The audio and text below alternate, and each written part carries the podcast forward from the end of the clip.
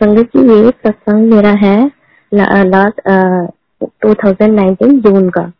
तो जून के महीने में उस आ, हम लोग काफ़ी प्रॉब्लम में थे। उससे पहले हम नहीं जानते थे कि गुरुजी नाम की कोई तीन वर्ड ये गुरुजी हमें बिल्कुल पता ही नहीं था। हमें नहीं पता था कि गुरुजी है कोई और वो दिल्ली में है या कहीं पर। हमें कुछ भी नहीं पता था। सारे परिवार में या रिलेटिव में किसी को नहीं पता था गुरु जी तो जून लास्ट जून मेरे हस्बैंड की जॉब चली गई जो कि उन्होंने 12 साल की एज से वो जॉब की थी और 30 इयर्स तक उन्होंने वो जॉब की है एक ही जगह।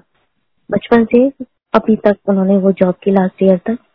तो आ, उनका जो ऑनर है तो उन्होंने एकदम से बोल दिया कि ये जो है बिज़नेस मेरा काफ़ी लॉस में जा रहा है तो प्लीज़ मुझे ये बिज़नेस बंद करना है तो आप अपने लिए कोई और जॉब ट्राई कर ले। तो हमारे लिए तो ये बहुत ही शॉकिंग था, क्योंकि मेरे हस्बैंड ने कभी और कोई काम सोचा भी नहीं और ना ही माइंड में था और ना ही वो इतने एजुकेटेड है। और हमारे घर में है भी सिर्फ़ एक कमाने वाला बंदा और मैं, मेरे हस्बैंड मेरे मदर इन लॉ और मेरे दो बच्चे हैं। तो हमारे पास सिर्फ़ हमारे हस्बैंड है जो जॉब करते थे, जो अर्निंग है, बाकी कोई जॉब नहीं करता या कुछ भी बिज़नेस वगैरह। तो हमारे लिए तो ये बहुत ज़्यादा धक्का लगने वाली बात होगी कि अब हम क्या करेंगे? तो मेरे हस्बैंड ने कहा भी किसी और आ, अपनी शॉप पर या कहीं पर आप मुझे जॉब दे सकते हैं। तो क्योंकि जब मेरे हस्बैंड ने जॉब की थी उनके पास सिर्फ़ एक फॉर्म थी। फिर धीरे धीरे करके उन्होंने कम से कम अपनी दस फॉर्म बनाए। तो उसमें काफ़ी काफ़ी कुछ काफ़ी मेहनत की सारे वर्कर जो भी थे मेरे हस्बैंड भी थे। तो मेरे हस्बैंड ने बड़ा ही इंसिस्ट किया उनको कि प्लीज़ आप मुझे दूसरी शॉप पर जॉब दे दें। तो कहते, नहीं, अभी हमारे पास है नहीं, काम बहुत कम है और प्राइवेट जॉब में आप जानते हो कि आप तो ना कुछ बोल सकते हो, ना कुछ एक बार मना कर दिया तो कर दिया। तो मेरे हस्बैंड घर पर आए, बड़े ही जैसे टेंशन में होते हैं। आए और आकर चुपचाप बैठ गए। हम सबने पूछा, क्या हुआ? बताया। हमारे लिए भी बड़ा शॉकिंग था ये सब कुछ सुनना। तो हमें तो ऐसे लगा कि अब हम क्या करेंगे? हमारे पास कुछ भी नहीं है। कैसे करेंगे हम अपना आगे का? बच्चे हैं, पढ़ने वाले हैं। जो मेरी मदर इन लॉ है, वो बुज़ुर्ग है। मैं हाउस वाइफ हूँ, मुझे कुछ पता नहीं किसी चीज़ का। तो कुछ नहीं दो चार दिन ऐसे चलता रहा चलता रहा। मेरे हस्बैंड धीरे धीरे डिप्रेशन में जाते गए। डिप्रेशन में जाते गए, एक महीने तक उनका यही हाल रहा। उन्होंने खाना पीना सब छोड़ दिया, सब कुछ। अब घर पर सिर्फ़ मैं थी, जो कि मैं घर संभाल सकती थी। मैं, मेरे पास मुझे पता था, अभी कुछ नहीं है, क्योंकि मैंने अपनी बेटी को एक साल पहले ही कनाडा भेजा था स्टडी के लिए। तो और अपनी जो प्रॉपर्टी थी, वो उस पर लोन लिया था, उसको भेजा तो उसकी ई वगैरह भी पे करते थे हम लोग घर से। तो धीरे धीरे करके साल के अंदर वो भी मेरे जो था, मेरे पास वो भी निकल गया। तो मेरे से मेरे हस्बैंड की या मेरे परिवार की हालत देखी नहीं गई। अब मैं सबको कुछ करने के लिए यही कहती थी नहीं, हम तो बहुत स्ट्रांग है फाइनेंशियली और हमारे पास बहुत कुछ है, सब ठीक है, कोई प्रॉब्लम नहीं है। हस्बैंड को भी बड़ा समझाया। बट वो पूरी तरह से डिप्रेशन में जा चुके थे। वो सिर्फ़ उन्होंने एक बेड का कोना पकड़ लिया था। वो उसी पर लेटे रहते थे, ना खाना खाना, ना पानी पीना। और कुछ दिनों के बाद तो उनकी हालत ऐसी हो गई कि वो खड़े भी होते थे तो चक्कर आ जाता था और वो गिर जाते थे। तो घर में बहुत ही गंदा माहौल हो गया। एक दूसरे की शक्ल देखकर भी रोना निकलने लग गया। बट मैंने हिम्मत नहीं हारी और मैंने सोचा कि कुछ करना है। तो इधर मेरी बेटी को कनाडा पता लगा तो वो भी काफ़ी डिप्रेशन में चली गई कि घर की ऐसी हालात है और मैं भी यहाँ पर हूँ और मेरी ई भी मामा पापा को पे करनी है कैसे करेंगे वो? तो जहाँ वो अपने फ्रेंड्स के साथ रहती थी उसके फ्रेंड की एक मम्मा उनके साथ रह रही थी ऑलरेडी दो महीने के लिए रहने के लिए गई थी। तो वो गुरु जी को मानते थे काफ़ी और वो बहुत पुरानी संगत है। गुरु जी उनके घर आते भी थे। तो आ, उन्होंने आ, उसने पूछा कि मेरी बेटी का नाम सैवी है? कि भाई सैवी क्या बात है? आज बड़ी आजकल तो उदास रहती है। तो उन्होंने बताया, आंटी, ऐसे ऐसे बात है, मेरे घर में इतने सारे शूज़ चल रहे हैं। तो उन आंटी ने ये वर्ड बोला उसको कि आपके मम्मा किसी गुरुजी या आपके कोई गुरुजी हैं या कुछ भी ऐसा कुछ है तो उनसे शेयर करो। तो मेरी जो मदर इन लॉ है, वो राधा स्वामी बाबा जी को मानते हैं। बाकी उन्हीं के हमारे यहाँ स्वरूप लगे हुए थे। तो वो कहते, नहीं, मेरी दादी हैं जो वो राधा स्वामी बाबा जी को मानते हैं, मम्मा ने कोई गुरु नहीं बनाए हुए।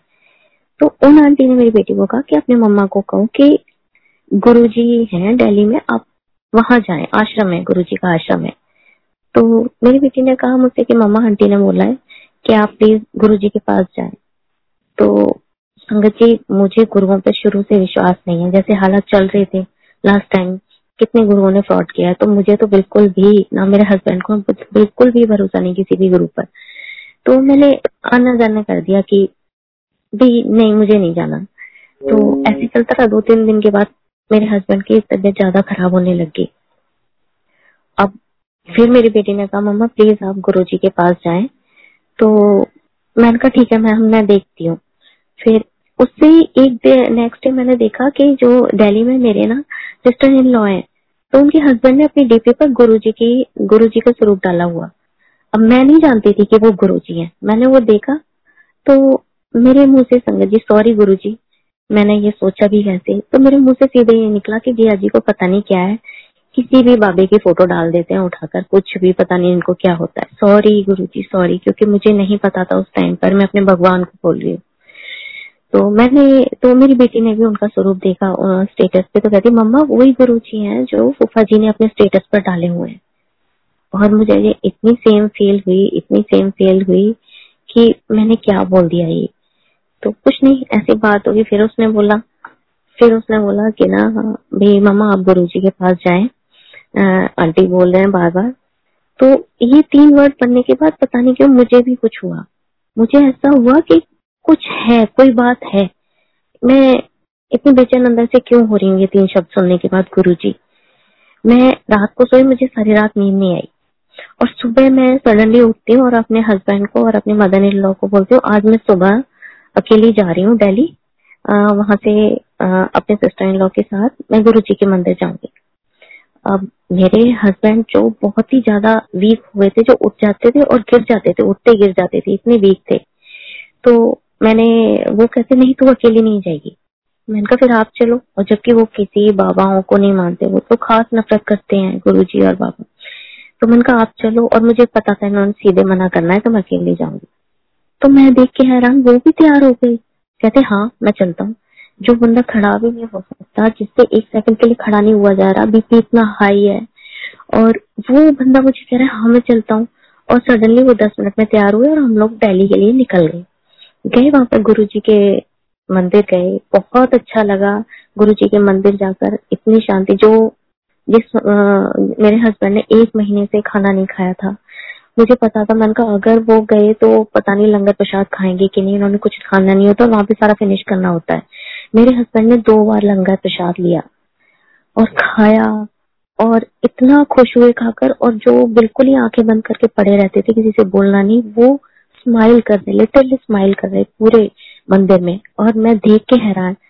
और मेरे जो सिस्टर इन लॉ है, वो कहते हैं कि ना, अब भैया बिल्कुल ठीक है और आगे भी सब कुछ ठीक होता जाएगा।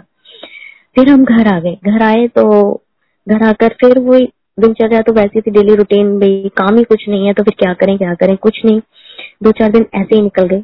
फिर सेवन जुलाई को हाँ फिर मुझे पता लगा कि यहाँ पर चंडीगढ़ एक्चुअली मैं चंडीगढ़ में रहती हूँ तो मुझे पता लगा चंडीगढ़ में भी गुरु जी का शिव मंदिर में एक छोटा सा दरबार बना हुआ है और वहाँ पर सत्संग होते हैं। तो मैं शिव मंदिर गई मैं अकेली चली गई, ऑटो में बैठ के शिव मंदिर गई। तो जब मैं गुरु जी के रूम में पहुँची। गुरु जी के बड़े बड़े स्वरूप लगे हुए थे शिव मंदिर में, ऊपर। और पता नहीं क्यों मैं गुरु जी के आगे इतना, जैसे एक छोटा बच्चा नहीं होता, छोटा बच्चा, मैं इतना रोई इतना रोई और मैं सांस नहीं ले पा रही हूँ, मैं इतनी ज़ोर ज़ोर से रो रही हूँ और मुझे नहीं पता मैं क्यों रो रही हूँ। जैसे एक बेटी होती है और अपने पिता के पास आके रोती है कि उसके पास ऑप्शन कोई नहीं है अपने पिता के आगे रोने के सिर्फ़ मैं बहुत रो रही हूँ और संगत जी, मेरे पेरेंट्स नहीं है तो शायद मुझे ज़्यादा अटैचमेंट हो रही थी उस टाइम पे। और मैं बहुत रो रही, बहुत रोई गुरु जी के आगे। और गुरु जी से मैं शिकायतें भी कर रही हूँ कि भी मेरे साथ ऐसा क्यों हो रहा है, मेरे हस्बैंड ऐसे, मेरा सब कुछ दाव पर लगा हुआ है अर्निंग कुछ भी नहीं है, मैं कैसे कैसे करूँगी सारा कुछ? और मैं सबको खुश होकर दिखा रही हूँ कि सब कुछ ठीक है। बहुत रोने के बाद फिर मैं आराम से नीचे आई, गुरु जी का प्रसाद लिया। वहाँ रूम में कोई होता नहीं है तो उधर बोला हुआ है सबने कि अपने आप प्रसाद लो, वहाँ से थोड़ा सा और घर आ जाओ। तो मैं वहाँ से प्रसाद लिया और मैं मंदिर से जब बाहर निकली ऑटो में बैठी तो सडनली मेरी थोड़ी दूर जाकर नज़र पड़ती है, जो ऑटो के आगे मिरर लगे होते हैं, मेरी उसमें नज़र जाती है कि मैं खुद से स्माइल कर रही हूँ। जो मैं इतना रो रही हूँ, मैं इतना टेंशन में हूँ, मुझे नहीं पता। और मैं हैरान खुद को देख कर कि ये क्या हो रहा है? मैं स्माइल क्यों कर रही हूँ? और मुझे इतना अच्छा फील हो रहा, इतना अच्छा कि जैसे मुझे कोई खजाना मिल गया और वो मैं लेके जा रही मैं घर आई, मैंने घर बताया और मैं बहुत खुश थी, बहुत खुश। फिर सेवन जुलाई को, वहाँ एक अंकल थे उन्होंने बताया सेवन जुलाई को गुरु जी का बर्थडे है तो यहाँ पर सेलिब्रेशन है, आप भी आना। तो सेवन जुलाई को संगत जी हमारे, मेरे एनिवर्सरी थी मैरिज एनिवर्सरी होती है हम लोगों की। मेरी मेरे हस्बैंड की तो हम लोग सेवन जुलाई को गए। सेवन जुलाई को इतना रश इतना अच्छा फ़ंक्शन इतनी संगत। और मुझे ऐसे लगा कि ये तो मेरा दूसरा जन्म है। मैंने ये वाली दुनिया कभी देखी नहीं। इतने अच्छे लोग, इतनी अच्छी संगत, इतने अच्छे शब्द कीर्तन कभी सुने ही नहीं। तो उस टाइम वो मेरी लाइफ का शायद सबसे अच्छा दिन था।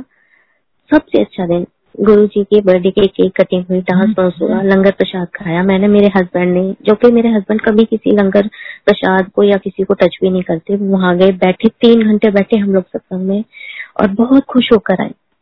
उसके बाद तो जैसे हमारी दुनिया बदलने सी लगी धीरे धीरे धीरे मेरे हस्बैंड ने अपना काम शुरू कर दिया घर से होल सेलिंग का शूज़ का। और पता नहीं गुरु जी ने कहा से कितने कस्टमर कहाँ कहाँ से भेजने शुरू किए जिनको हम जानते नहीं। और सब कुछ इतना अच्छा कर दिया जो हम सपने में भी नहीं सोच सकते थे। उससे पहले संगत जी, में एक सत्संग और मैं अपनी बेटी का करूँगी। मेरी बेटी कनाडा चली गई पढ़ने के लिए। तो कनाडा चली गई तो हम लोग तो मिडिल क्लास फैमिली से हैं, लेकिन जो उसके फ्रेंड्स हैं, वो काफ़ी हाई फैमिली से और काफ़ी अच्छे लोग, अच्छे मतलब स्ट्रांग फैमिली से हैं। फाइनेंशियली बहुत स्ट्रांग है वो लोग। तो कोई डीएम कोई किसी का बच्चा है, कोई किसी का बच्चा। तो मेरे बच्चे तो ऐसे हम लोग जैसे हैं वैसे ही तो वहाँ जाकर वो भी बहुत ज़्यादा प्रॉब्लम में फंसी क्योंकि पहली बार अपना परिवार छोड़ा, कभी गए नहीं बच्चे, फिर वहाँ पर गए तो उन बच्चों को तो आदत है अलग रहने की या कुछ। तो ये भी बहुत ज़्यादा प्रॉब्लम में रही मेंटली डिस्टर्ब रही, काफ़ी टाइम पर डिस्टर्ब क्योंकि वो फाइनेंशियलाइज फाइनेंशियली इतने स्ट्रॉन्ग थे कि वो इसको कुछ समझते ही नहीं थे अपने आगे बट फ्रेंड्स से तो रहना भी पड़ता है। बहुत रोती थी, बहुत रोती थी कि मम्मा मैं कहाँ आ गई हूँ, कौन सी दुनिया में आ गई हूँ। तो कुछ नहीं थी धीरे धीरे कहते थे मैं यही बोला गुरु जी को प्रेयर कर गुरु जी को प्रेयर कर, सब कुछ ठीक हो जाएगा। एक दिन तो पता नहीं क्या हुआ, सारे फ्रेंड्स इसको छोड़कर जाने लगे, क्योंकि वो बहुत अच्छे अपार्टमेंट में जाना चाहते थे और मेरी बेटी अफोर्ड नहीं कर सकती थी। तो सब कहते हैं कि भाई, हम तो सारे जा रहे हैं तो फिर ये कहती, कोई बात नहीं, आप लोग जाओ, मैं अकेली सर्वाइव कर लूँगी, मैं किसी और के साथ रह लूँगी। बोल तो दिया इसने, लेकिन अंदर से इतनी डरी हुई, इतनी डरी हुई, इसका रोते हुए मेरे को कॉल आया। कि मम्मा, मैं बिल्कुल अकेली रह गई मेरे साथ मेरा कोई भी फ्रेंड नहीं है। सारे फ्रेंड्स चली गई संगत जी, जब सात समुद्र पार आपकी बच्ची हो, और जब वो ये वर्डिंग बोले कि मम्मा, मैं बिल्कुल अकेली रह गई तो एक माँ तो मर ही जाती है उसी टाइम मैं बहुत रोई, मैं बहुत रोई। सॉरी संगत जी। मैं बहुत रोई। मैंने गुरु जी से प्रेयर की गुरु जी मैं नहीं जा सकती, क्योंकि मैं नहीं हूँ इस काबिल, लेकिन आप तो हर जगह जा सकते हैं। आप तो जानी जान है सब जानते हैं। आप उसकी माँ बन जाइए। प्लीज़ आप उसके पास पहुँच जाइए, नहीं तो ये लड़की कुछ कर लेगी अपने आप को। जिससे आप बिलीव नहीं करेंगे। दो दिन के बाद मेरी बेटी का फ़ोन आता है कि मम्मा, पता नहीं ऐसा क्या हुआ। जो मेरे फ्रेंड्स सारे मुझे छोड़कर जा रहे थे, जिन्होंने अपार्टमेंट भी ले लिया था न्यू कहती, पता नहीं क्यों ने एडवांस भी दे दिया था सारा कुछ। वो वापस आ गए कहती, नहीं, हमें तो अंदर से ऐसे फील हो रहा है। कि हम तुझे छोड़कर चले कैसे गए अकेले? कहते, नहीं, हमने लास्ट ईयर दो साल का कोर्स था मेरी बेटी का। एक साल का हो चुका था। कहते, नहीं, हमने पूरा साल तेरे साथ निकालना है। उसके बाद ही हमने जाना है। ऐसे नहीं जाना। उसने जब मुझे बताया तो मैं बहुत रोई। मैंने कहा, ये सब बेटे गुरु जी ने किया है। और ये सब उन्हीं की ही माया उन्होंने ही सब कुछ संभाला है। और मैं इतनी खुश हुई गुरु जी का शुक्राना किया, सब कुछ। अभी भी मेरी बेटी अभी दो महीने के लिए फिर गई है अभी तो उसके साथ फिर से वही प्रॉब्लम क्योंकि लॉकडाउन शुरू हो गया। लॉकडाउन शुरू हुआ तो बच्चों को ई निकालनी मुश्किल हो रही थी सब कुछ। और उस, उसको डिप्रेशन बड़ी जल्दी हो जाता है। उसके चक्कर में वो दो तीन बार उसने एंबुलेंस भी बुलाई कि कहीं उसको कोविड तो नहीं है, बच्चे के दिमाग में आजकल यही आ जाता है। कहती, मैं जहाँ जाती फैंट हो जाती मुझे पता ही नहीं, होश ही नहीं होता, मैं गिर जाती हूँ। तो फिर से चिंता होने लग गई, सारा कुछ वही सिस्टम पहले की तरह। तो फिर गुरु जी से बहुत अरदास की कि प्लीज़ गुरु जी आप इसके साथ रहिए, मेरा कोई है नहीं, लेकिन आप तो मेरी दुनिया है और आप मानेंगे नहीं। संगत जी उसको एक सरदार फैमिली मिली है जिसमें एक आंटी और उनका दस साल का बेटा है। जिनकी, जिनके पास वो इस टाइम रेंट पे रह रही है और वो इतने अच्छे हैं, जो आंटी है, वो बिल्कुल मेरी तरह है और वो कहती है, मम्मा, ऐसे लगता है कि गुरुजी ने मुझे माँ भेज दिया मेरे पास। इतनी अच्छी फैमिली के साथ रह रही है। रिसेंटली उसको जॉब ऑफ़र हुई है। और आ, मैं जिस ग्रुप में यहाँ पर चंडीगढ़ में थे दो ग्रुप में सब गुरु जी के तो मैंने उस ग्रुप में डाला था कि मेरी बेटी के पास जॉब नहीं है तो प्लीज़ अगर कनाडा में आपका कोई भी ऐसा कुछ जानने वाला है तो प्लीज़ मेरी बेटी को जॉब के लिए हेल्प करें। और मैंने सिर्फ़ ये मैसेज डाला है आ, अंकल और करीब एक घंटे के बाद ही मेरी बेटी को उन्होंने ज्वाइन कर लिया। और उसी में से एक अंकल हैं, उन्होंने उसको जॉब के लिए भेजा और वो लोग इतने अच्छे मिले हैं, जैसे परिवार होता है। तो ये सिर्फ़ मेरे गुरु महाराज के महिमा है कि गुरु जी जानते हैं कि मुझे अपने बच्चों की कैसे हेल्प करनी है। गुरु महाराज ने मेरे बच्चों को हाथों हाथ रखा हुआ मेरे बच्चे इतनी खुश है और सिर्फ़ और सिर्फ़ गुरु जी के ही गुणगान कर रही है। मेरा बेटा भी गुरु जी को बहुत मानता है। मतलब सारी दुनिया हमारी तो गुरु जी के आस पास ही है। तो शुक्राना है गुरु जी का, शुक्राना है मेरे मालिक का, जैसे उन्होंने मेरी ज़िंदगी, मेरे बच्चों की सारी सारी संगत की सारी सबनों सुखी रखे मेरे। ये मेरा सत्संग, जय गुरु जी।